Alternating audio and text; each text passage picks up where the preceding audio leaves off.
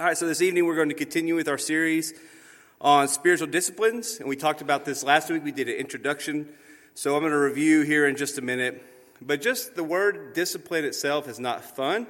Uh, and in that word, it implies difficulty, struggle, uh, diligence, pain. It's not, it's not a fun thing. Discipline is not a fun thing, but it's a necessary thing for our growth and for our, uh, as, we, as we grow in our, our faith as we grow in our relationship with the Lord, it's, it's necessary to go through uh, these things. God uses this, uh, things in our life, uh, to draw us to Himself.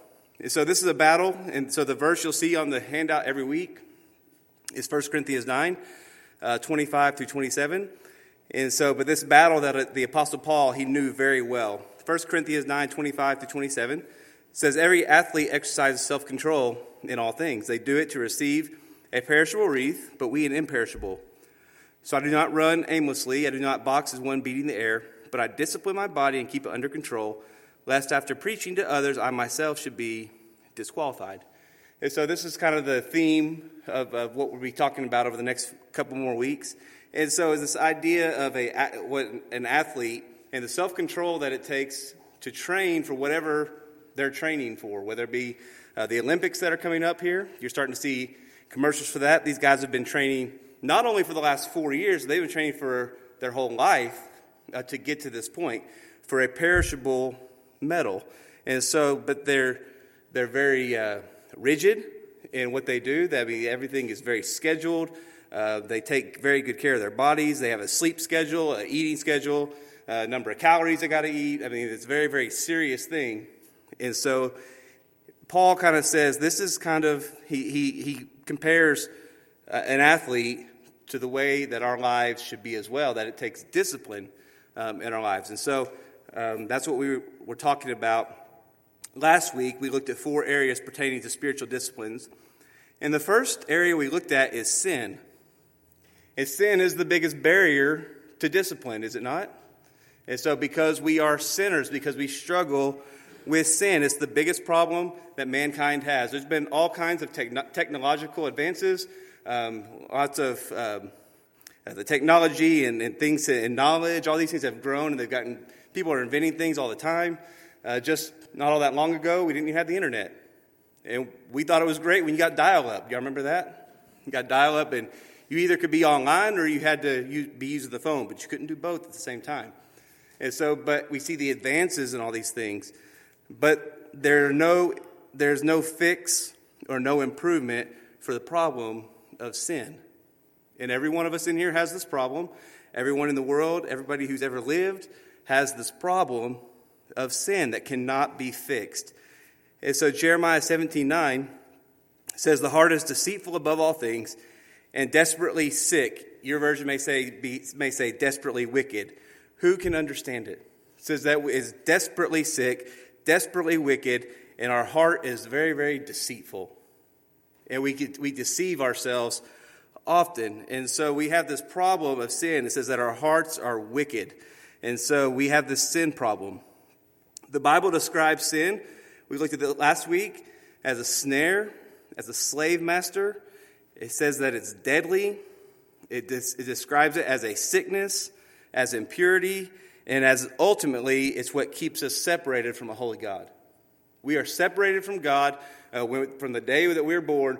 We are separated from God, and we will live our whole lives and die that way, separated from Him, if we don't place our faith in Jesus Christ. He is the only cure to this problem of sin that we have. And so we saw last week, talked a little bit about it, but we need to be not merely conformed to some external code. Like we don't just have to, we, it's not just about cleaning yourself up on the outside. Where does sin proceed from? Where does all sin begin? In the heart. Thank you. It all begins in the heart. And so you could try to clean yourself up a little bit on the outside. First of all, it will, well, let's just say this it won't last. If it does last, it won't last very long. The only way we can see lasting change is to be transformed from the inside out. Romans 12, 2. It says, Do not be conformed to this world, but be transformed by the renewal of your mind, that by testing you may discern what is the will of God, what is good and acceptable and perfect. Our uh, English word, I guess the English word, uh, metamorphosis, Y'all familiar with that word? You learned that in science. Maybe it's been a little while since you learned that. But metamorphosis, uh, this word uh, comes from the Greek word for, which means transform or transfigure, and it indicates change from the inside out. It's kind of like think about a caterpillar goes into a cocoon and it comes out a butterfly. It says that is what transformation is. It's going from a caterpillar to a butterfly. A butterfly is not a caterpillar. It's something completely different, something completely that's been completely changed, completely transformed from the inside out. And these spiritual disciplines, they help us.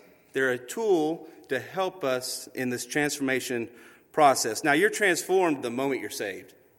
That there is a, a uh, there is a change, a kingdom change. You have been changed. Um, however, there's this process of sanctification, meaning that I'm growing, becoming more like Christ. And so we need, we need a transformation because we have a sin problem, and these uh, spiritual disciplines can help us in this process of this transformation.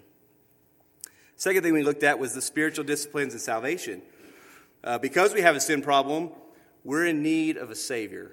We're in need of a Savior, and we are saved by and through God's grace alone.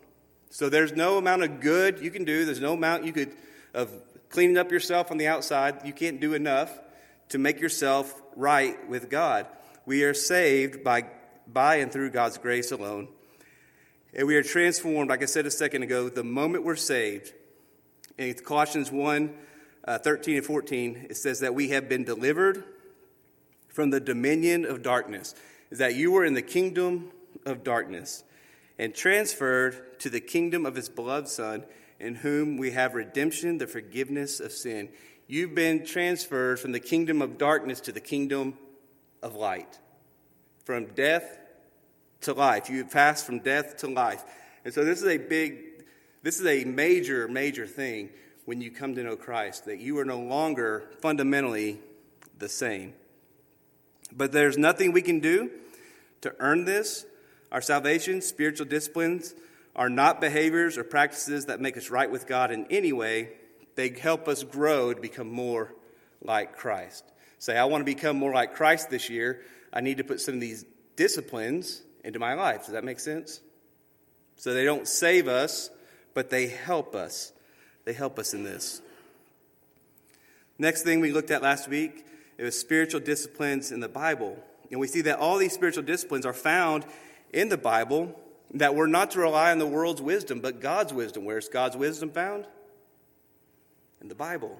It's found in the scriptures. Is the, the easy answer, right? It's the, it's the church answer. It's in the Bible. God's word provides us everything we need to live a life that honors and glorifies Him. And we see that in 2 Peter uh, chapter 1, verse 3, is that we've been given everything we need, not just a little bit, not like, hey, I'll give you a deposit now and I'll give you more later. It says at the moment of your salvation, you get everything you need to live a life that brings honor and glory uh, to Jesus Christ. And finally, we looked at spiritual practice. Is practicing these spiritual disciplines is not easy. And Jesus reminded his disciples often that believers would experience hatred and persecution and, and difficulty and struggle and trials. He said, as a, You're going to go through these things. And they help us in those moments uh, to be able to uh, to be able to handle those properly. Uh, and so we looked at spiritual practice uh, last week. John Ortberg he said a disciple, a disciplined person, is someone who can do the right thing at the right time, in the right way, and with the right spirit. And so that's kind of what we ended with last week. And the challenge to make it your aim this year to grow in the grace and knowledge of Jesus Christ and develop spiritual disciplines in your life. And so that's kind of what we looked at introducing this last week. And so today we're going to look at the first, uh, first discipline uh, in the study, and we're going to do uh, Bible reading and Bible study. This is where it starts. And as I start looking at this, I fail often. I had to repent as I'm studying this, going, I fail at this often. I'm not very disciplined in this area. And you say, well, you're a pastor. That's what you do. Well, a lot of times when we're reading or we're studying, we're doing this to prepare for whether you're teaching on Sunday or whether you're teaching here, those kind of things. And we don't, oftentimes, we fail to do it just to grow, just to learn more about God and who He is.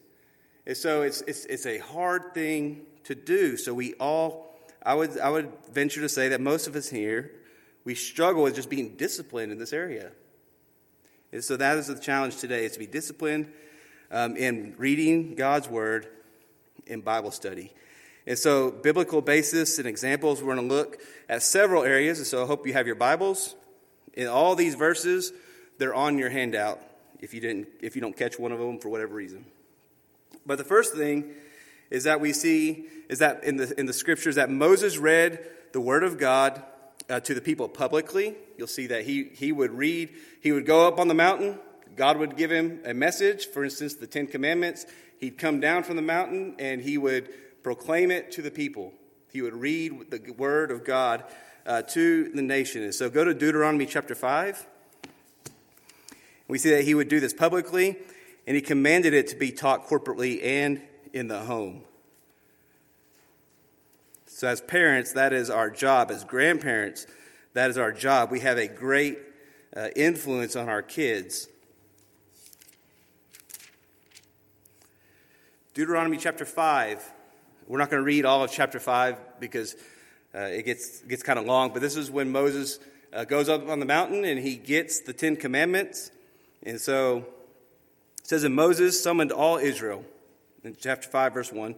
It said to them, Hear, O Israel, the statutes and the rules that I speak in your hearing today, you shall learn them and be careful to do them. And so he says, I'm about to give you the Ten Commandments. I'm about to give you the law, the rules uh, of how we are to approach God, how we to live a life that honors Him. I'm about, about to give these to you. So he calls them all together and he reads this publicly to them. Go to Deuteronomy chapter 6. So he read this corporately to the nation of Israel. Again, we're not going to read all that chapter, but chapter 6, excuse me, verse 1. now, this is the commandment, the statutes and the rules that the Lord your God commanded me to teach you. So, this is Moses.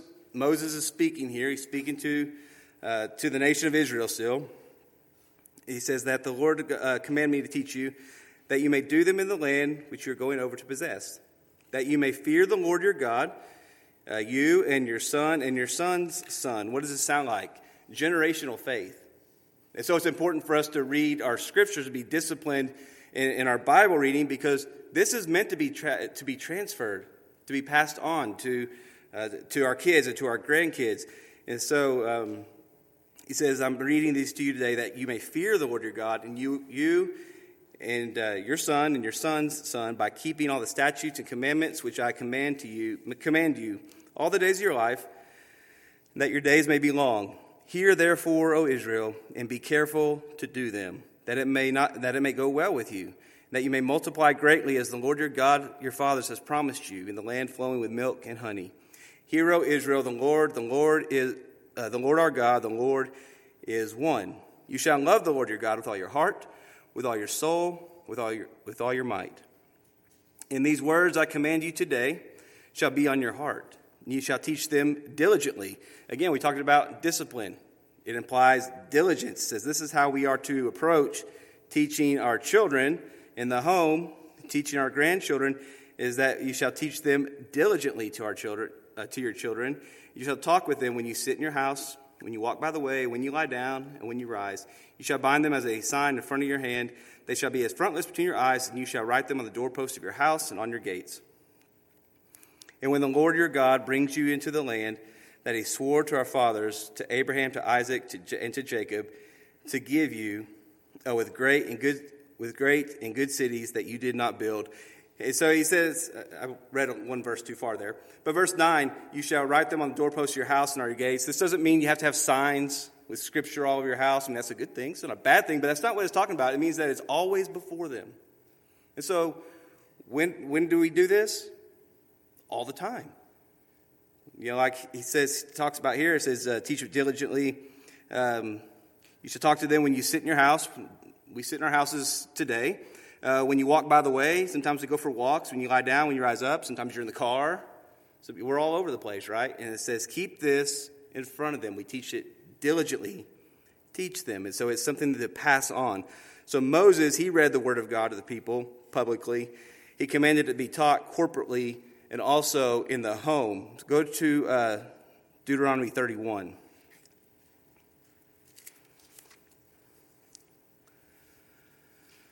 Thirty-one, verse six, and this is where he commands it to be t- uh, to be taught, to be read uh, corporately or, or publicly. Um, Deuteronomy thirty-one, verse verse nine. says that Moses wrote this law and gave it to the priest, the sons of Levi who carried the ark of the covenant in the Lord, and all the elders of Israel.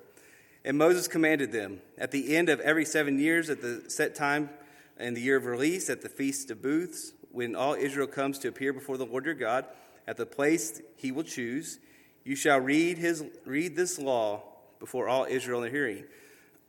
Assemble the people, men, women, and little ones. That would bring them all together the sojourner within your towns, that they may hear and learn to fear the Lord your God, and be careful to do all the words of this law, and that their children who have not known it may hear and learn to fear the Lord your God, as long as you live in the land that you are going to going over uh, the Jordan to possess. So it says, when they all come together at this once at these this feast of booths, when they all come together, it says, read read the law publicly they may learn to fear the Lord and do what it says. And so, how do we know what, what God's word says? How do we know what he requires of us? We have to read his word. And so, we see that Moses uh, commanded that. Uh, the second thing we see is that God's word is to be meditated on day and night. Go to Joshua chapter 1. Went too far there. Joshua chapter 1. So Moses has died, and Joshua was, he is coming to uh, take uh, Moses' placed as the leader in Israel. In Joshua chapter 1, verse 8, God says this. It says, The book of the law shall not depart from your mouth. You shall meditate on it, uh, on it day and night, so that you may be careful to do according to all that is written in it says meditate on it. We'll look at that what that means here in just a second. Go to Psalm chapter 1. So Joshua is commanded to meditate on the law of the Lord. Psalm chapter 1, verses 1 and 2. It says, Blessed is the man, this verse 1, blessed is the man who walks not in the counsel of the wicked, nor stands in the way of sinners, nor sits in the seat of scoffers, but his delight is in the law of the Lord and on his law he meditates day and night. And there's many other verses throughout Scripture in the Psalms, a place like this, where it talks about meditating on the Word of God. Meditation in Hebrew means basically to speak or to utter. So when this is done in the heart, it's called musing or, or meditation. So meditating on the Word, a Word of God day and night means to speak to yourself the Word of God day and night. You speak to yourself about it that we're constantly, you may say, well, I've read this before. Well, guess what? Read it again. Uh, there's sometimes when we need to preach to ourselves uh, from God's word, not what we think, what people are telling us, but what from God's word says. And so this idea of, of putting it and filling our minds, speaking the word of God to ourselves, it involves deeply thinking about the word of God. So not just reading it, checking it off, but I'm actually spending some time thinking about it day and night. So you read a passage and you think about it throughout the day. And what does this mean? What did God mean here? What would, how would I apply this in my life? Uh, what is, what is God trying, what is the message here? Who's he speaking to? And, and, asking the Lord to give us understanding, and give us help. That we, we think more deeply about it than just checking off something off a list. Now, discipline sounds something that would be like checking off a list. Now, is there some days where mentally you're kind of checked out? Yeah. Should we read anyways? Yeah. So there's there's days where mentally we're just we're not there. We're we're checked out. But we can read anyways as we're developing this discipline in reading God's word. But Joshua was commanded to meditate on the law of God. Why? So that he would be careful to do all that is written in it. To think about it. What, is, what does God's word say? That I that we read it to the point where we know it. We know what it says. And even when we think we know it, we read it again and again and again. And so, because, because we learn something new um, every time. We see we, we, we have this idea of God is that if we just know this, which, which we don't know it, we don't know all of it, we don't understand all of it. Nobody has complete understanding of this. Uh, we have very little understanding, but God is not exhaustible. Like for all eternity, we're going to be learning more about Him for all eternity. That's how big God is. And so we're going to be learning more and more about Him all throughout uh, eternity. And so there's always things we need to learn, always things that we can grow. And so Joshua was commanded so that he would be careful to do what was written in it. And memorizing scripture is one way we can meditate on God's word. One of the best ways you can do meditate on God's word is to memorize it because it takes reading something over and over and over and eventually you remember it. Right? And so that's, uh, it's important for us uh, to do that. It's one of the best ways we can meditate on God's Word. Uh, go to Psalm 119.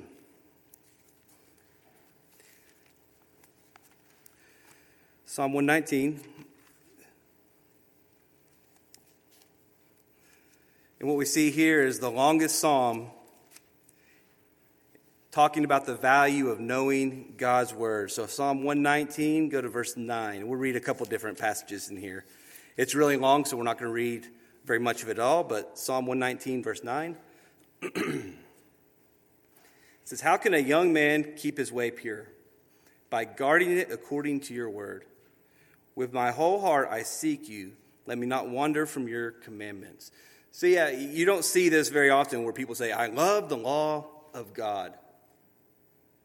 Well, the psalmist loves the law of God, loves the word of God, it says, How can a man keep his way pure? How can a man, how can a woman keep their way pure? It says, By guarding it according to your word. When we read God's word consistently, we are putting it in our heart and it becomes a guard for us. It guards us and helps keep us pure. And then as we continue to read God's word, and it says with my, in verse 10, with my whole heart I seek you, as we begin to seek the Lord, we're going to grow. Verse 11, I have stored up your word in my heart that I might not sin against you. Why is it important to put God's word into our heart? That we might not sin against him. That is a guard for us, is that we put God's word into our heart that we might not sin against him. Verse 15, I will meditate on your precepts. We talked about what meditate means. I will meditate uh, on your precepts and fix my eyes on your ways. I will think about your precepts. I will think about your law. Um, by the way, I love your laws, what the psalmist says, and I will think about it. I'll fix my eyes on your ways. Go to verse 89.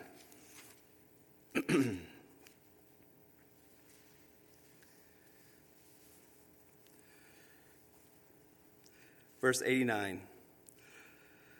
Forever, O Lord, your word is firmly fixed in the heavens. Your faithfulness endures to all generations. You have established the earth and it stands fast. Talking about the importance of God's word. Says, Forever your word is firmly fixed in, in heaven. See, it's an anchor for our soul. God's word is an anchor. It's not, it is unchanging. It will never change. And so it is something that we can hold fast to, knowing that it, stood, it stands the test of time. It will never change, and it's always, and it's always uh, going to be the same. It's firmly fixed forever. And then verse 105.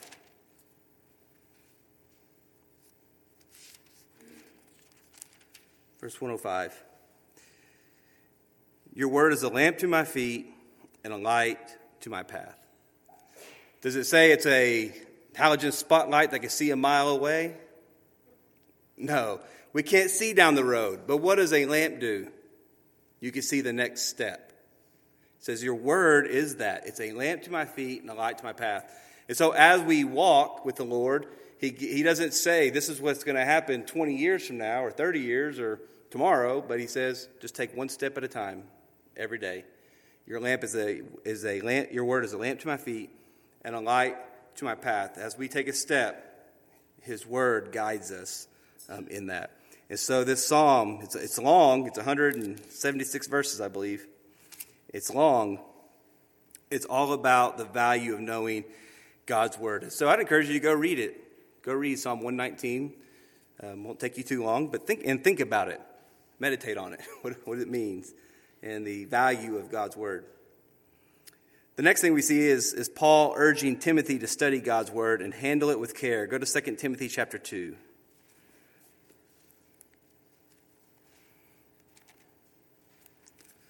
Second Timothy chapter 2, verse 15.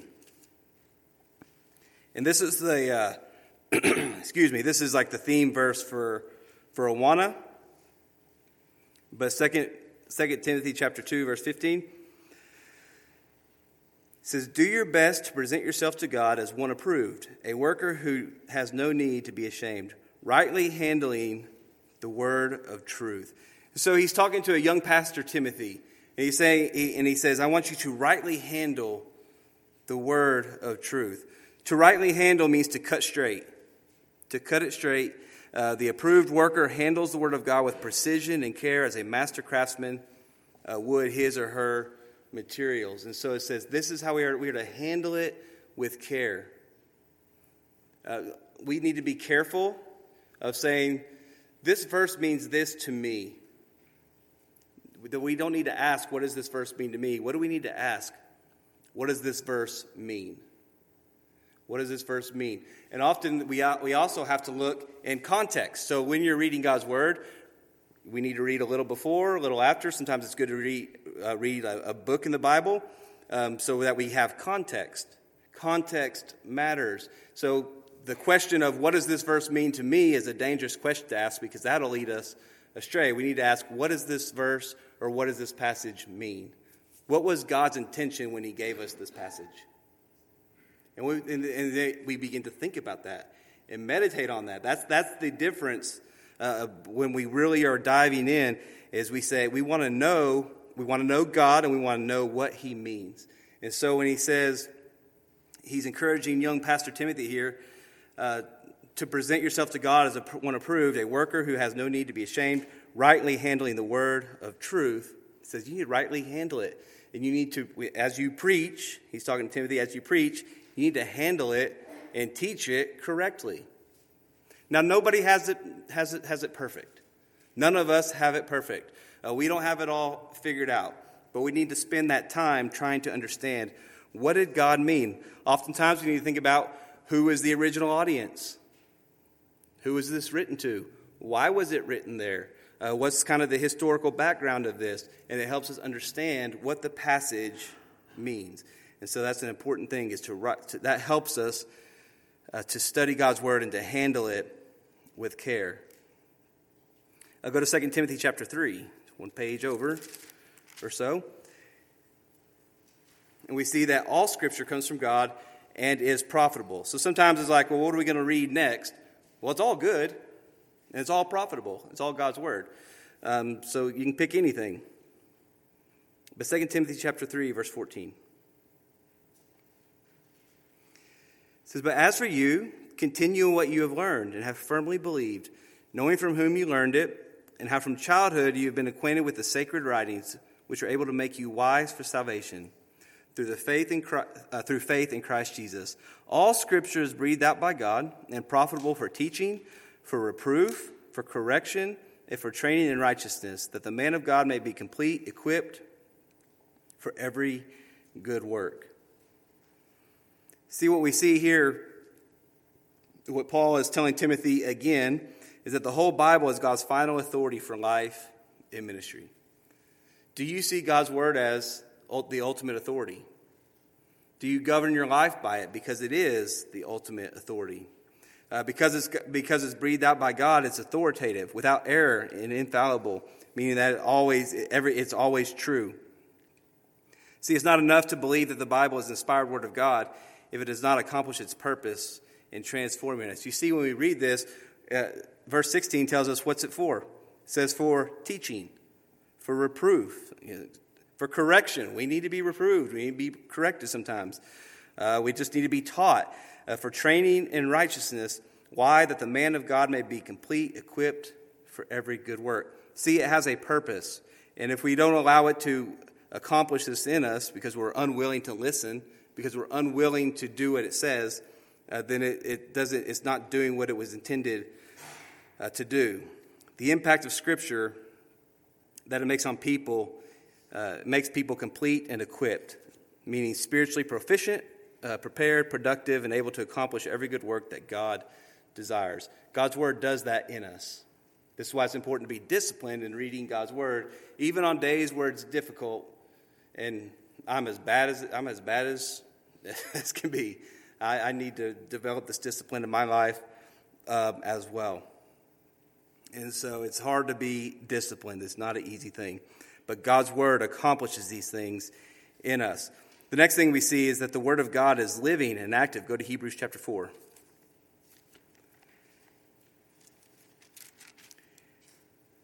Hebrews chapter 4, verses 12 and 13.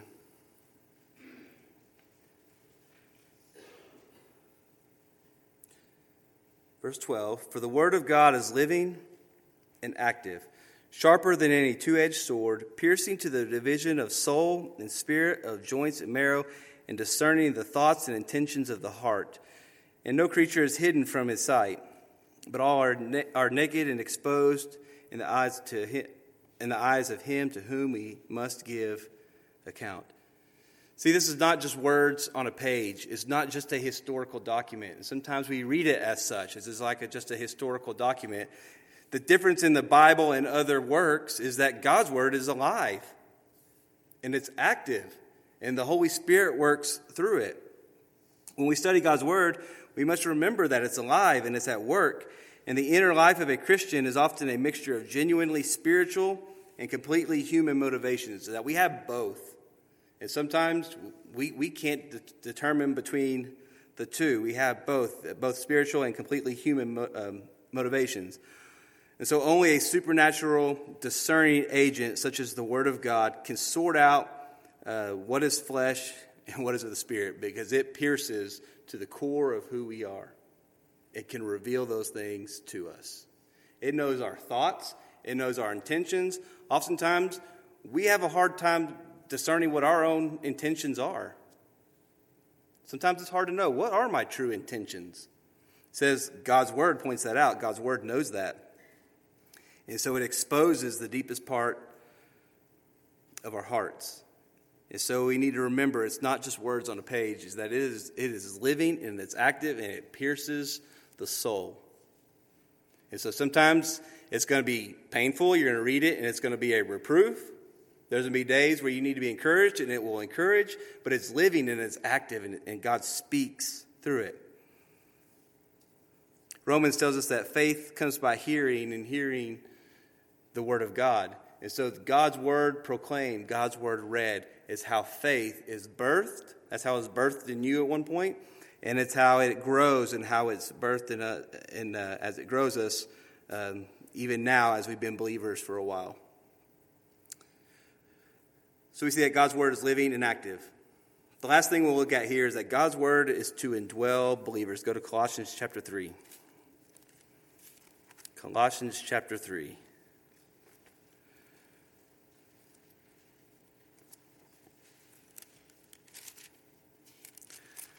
Colossians chapter 3, verse 16.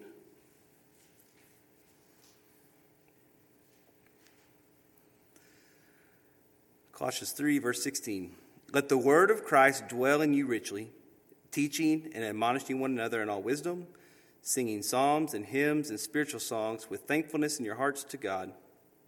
And so we see here is that the uh, is that Paul here he's writing to the Colossian church, and it says, "Let the word of Christ dwell in you richly." Dwelling on truth of the gospel produces a overflowing heart of worship which includes teaching and admonishing one another, singing, singing psalms and hymns with spiritual songs, responding to the Lord with thanksgiving. This is all worship, and it proceeds from a heart in which God's word dwells. If we don't read God's word, we can't truly worship. We have to know it. It needs to indwell us because where does worship come from? A thankful heart to God, a grateful heart to God for who He is, and for what he's done. And so we see is that when the dwelling on the truth, it produces this overflowing heart of worship. And it's interesting, it talks about uh, psalms and hymns and spiritual songs. Spiritual songs comes from a Greek phrase meaning ode to a breath, whatever that means. But says an expression that emanates spontaneous, um, spontaneously from one's spirit. So the spiritual song is it's, it's something that the Lord is as, as we're as they're meeting together corporately is that God's just speaking through through us. And we encourage each other. We speak God's word to each other. We, uh, we encourage, we pray for each other. Uh, sometimes we need to reprove one another, but it's, a, it's this, this, um, this spontaneous, this uh, sing, the spiritual songs. Not talking, we're not talking about uh, tongues or any of those kind of things. We're not talking about that. We're talking about God's word is so full in us is that that's just what comes out. That's what he, that's that's the idea here is that we would that God's word would indwell us to the point to where that just comes out of us. And so we have to guard our hearts because what goes in our hearts, what's in our hearts, let me just say this, is what's eventually going to come out. It's going to come out in our words or our actions, but eventually uh, what's in our heart is going to come out. And so if we fill it with the things of the world, what's going to come out? The world, right? Things of the world. And we were like, well, why do I keep doing this? Why do I keep stumbling in this area or that area? Well, we keep filling, it, filling our heart with the things of the world. If we begin to fill our, in, in, in our hearts with God's word, and it begins to indwell our hearts to where it starts bubbling up, and that's what comes out of us, well, of course, God's word, if we're filling our hearts with that, that's what's going to come out. Because Jesus said, out of the abundance of the heart, the mouth speaks. And so, the, our, what the words that we say and the things that we talk about reveal a great deal about what's in our heart. And so, what we see here is that God's word is to indwell believers. So, if it's to indwell, how do we get God's word to indwell our hearts?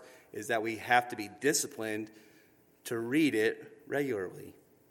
That's how we get God's word in our hearts. Spending time in God's word is an act of worship that overflows in every area of your life. Sometimes we, I, I remember I met a guy in college and he's like, oh, I can't wait to go to church on Sunday and worship. It's like, you have no idea what you're talking about. Because worship is something we do every day. You don't, it's not something you just do on Sundays or Wednesdays. It's not just something that we, we do when we're together. It's something that you do every day of your life. That includes when we come together on Sundays and we come together on Wednesdays, is that we're worshiping, but that's something that we're doing every day. And so spending time in God's Word is an act of worship that overflows every area of our life. And so we saw a few passages here that we looked at, things where the scripture talks about the importance of putting God's Word into our, our life, why this discipline is important. And so I want to finish tonight and just talk about some practical ways, because that's what I want this to be uh, in the next couple weeks that is practical. What can we do to help develop, put this discipline into our life? And so Jesus said in John 15, 5, says, I am the vine and you are the branches. Whoever abides in me and I in him, uh, he it is that bears much fruit. For apart from me, you can do nothing. And so what we see here is that reading the Bible is the best way to stay connected to God. If you want to know God, the best way to know God is to read His Word. God's Word tells us who He is. It tells us why He, it tells us uh, His intentions. It tells us what our problem is, which is sin. And it tells us what's going to be done about it in the end and everything in between. Reading the Bible is the best way to stay connected to God. Uh, the scripture, scripture reading is the lifeblood of the church. The Bible equips, trains, and empowers believers to fulfill God's calling. That is why we believe it's very important to read God's Word, to not just get up and just start giving a speech about stuff and tell 18 million stories. And before you know it, it's like we didn't even open our Bible. That's why when you come here, the Bible will be opened and we will talk about the Bible. We believe it's very important, and that scripture reading is, is a very important part of the church. And the Bible, because the Bible equips, trains, empowers believers to fulfill God's calling. We come together to be equipped. We come together to be trained, to be empowered as, as we learn and as we grow. We serve together. We worship together. We do all these things together. It's important. And so that's another important part of this discipline is being disciplined to come together with God's people. A lot of people aren't real disciplined to do that. They see him once a month or twice a year at Christmas and Easter. Um, it's important that we are regularly coming together as God's people to be equipped, to be trained, to be empowered, to be encouraged, because we live in a world and the world hates God. The world hates the things of God. And the church is different because we come from all different backgrounds, all different walks of life here, but we love one another, we serve one, one another, and that's weird. The world thinks that's strange because normally we, we gravitate toward people who are like us. We're all different. We may not have a whole lot in common, but what do we have in common is the bond of Jesus Christ, and that's a whole lot greater thing to have in common than anything else this world offers.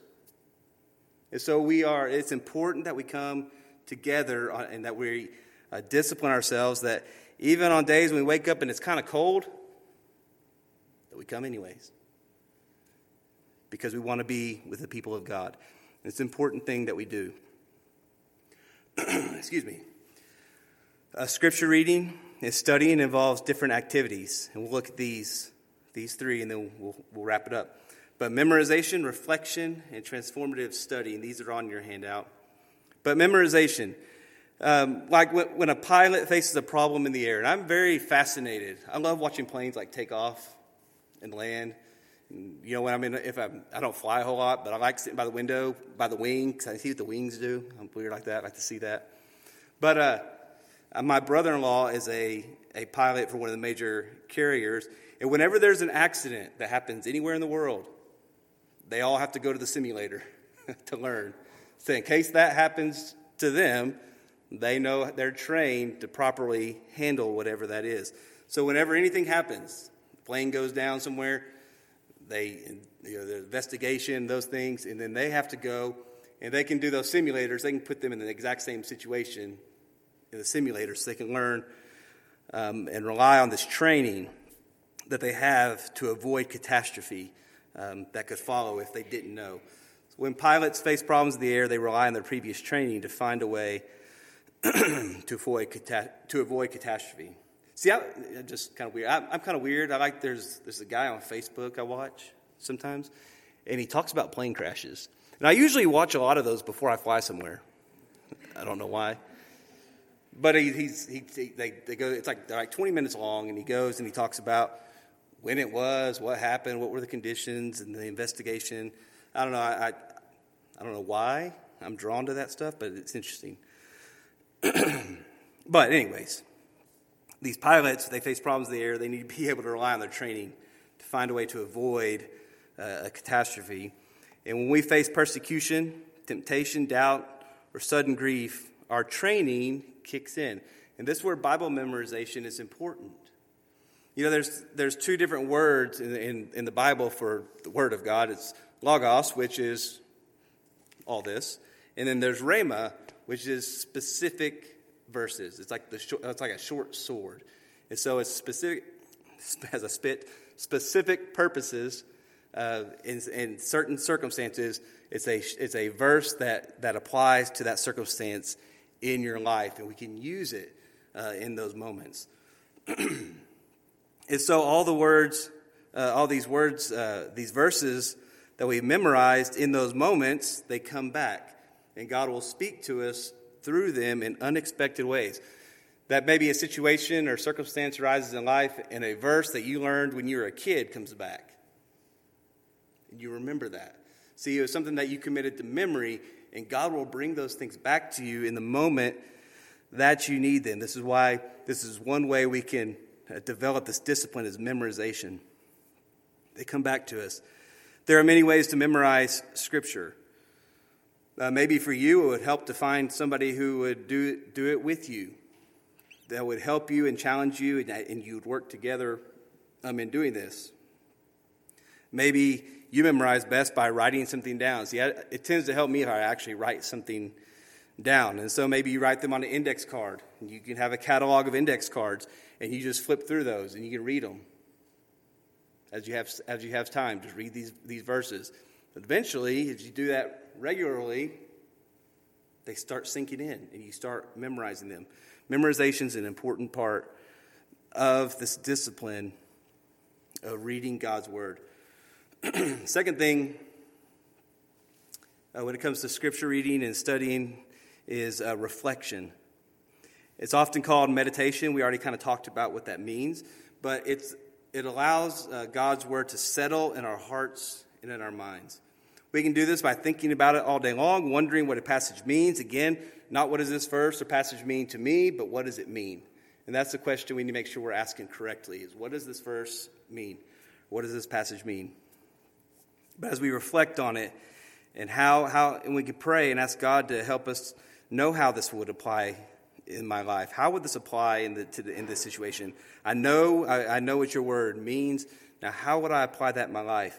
Pray and ask God to lead, guide, direct you, to give you understanding of His Word. And we reflect on this. We reflect on it. So we don't just read it and never think about it again. This whole idea of, of reflection is that we spend some time and we think about it. We think through what does this mean? What would God have me do? Reflection also involves listening for the voice of God. How do we hear the voice of God? Through reading His Word. God speaks to us through His Word. And so reflection involves reading and listening in silence. We don't like silence, do we? But silence is one of the spiritual disciplines. We're not going to talk about that one. That people have practiced for centuries is solitude and silence. Periods of that as they as they listen for the voice of God. Reflection involves listening for the voice of God in His Word. So we have memorization, reflection, and then transformative study. Studying the Bible does not mean that a person becomes an expert in one passage or book. Studying the Bible means that we dig deeply so that we can be deeply transformed. The deeper that you dig, the more you will learn. The deeper that you dig, the more you will be transformed, the more you will be changed. So if you truly are hunger and desire to know God more, He's promised in His Word, He says it in His Word, that if you seek me, you will find me. But it requires us to seek him, to have this desire to seek him. And so the deeper we dig, the deep more deeply we can be transformed because the more we spend time in his word and the more we search seek him, the more we're going to learn, the more we're going to find him. The more we know about God, the more we can love him. We can't love God if we don't know really who he is. Well, the Bible tells us who God is. God gave the Bible uh, to the church. Reading and studying the Bible in community is a profitable thing. That's why, like I said earlier, it's important that we come together and that we worship together and we open God's Word. I don't know if you realize, but when we open God's Word, that's just as much worship as when we sing songs. A lot of people just attach worship to singing, but singing songs, that's worshiping the Lord. We do it together. We open His Word, that's worship. And so we come together to worship God. It's very important, it's very profitable. Helps us to learn God's word and learn who God is. So, just some practical things in this study. Excuse me. Pick a time that works best for you. Um, I'm not going to be a morning. I, you know, I don't do mornings. So, if you're not a morning person like me, don't say, I'm going to do mornings because it won't last very long. Probably won't, I won't even make it to the first day. So there's some guys, I know there's some guys in the church, and they meet, you know, super early, for Bible study. And some of those guys I said, I hope y'all have fun. I will never be there. I just, I'm not a, I'm not a morning person. I don't like having to be out of bed early. And so that is, uh, but that time doesn't work. But maybe noon works. Maybe the middle of the afternoon works. Maybe you're somebody who stays up till 4 a.m. You're, you're a night owl. You work best and you're more most alert at night. Maybe that's you. And so you do it at night. But for you, kind of, you know yourself, pick a time that works best for you. And then make it a priority to spend time reading God's Word. So whether it be morning, whether that's you're one of those evil morning people, noon, night, doesn't matter. Whatever, wherever you find yourself, whatever you're, whatever works best Make a priority to spend time reading God's Word. So pick that time and try to be consistent doing that. And I'm going to try to do that with you as well. So I, it just won't be in the morning. I'll just tell you that up front. And there are also other resources to help us hide God's Word in our hearts. Um, things like the audio Bible. If you're, you know, I'm not real big on that. Some people are. You're in your car. It's a, it's maybe you're going on a trip. It's a good time to listen to it. Um, there's internet resources. We just have to practice discernment. You need to be careful. There's lots of um, things that are not not theologically sound. Uh, we have to have uh, practice discernment, but there's a lot of internet resources, uh, audio Bible. You have Bibles on our phones. We have pretty much access to whatever we want.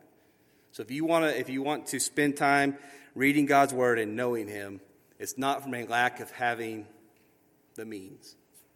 It's just a lack of us making, being disciplined to make that time and make it happen.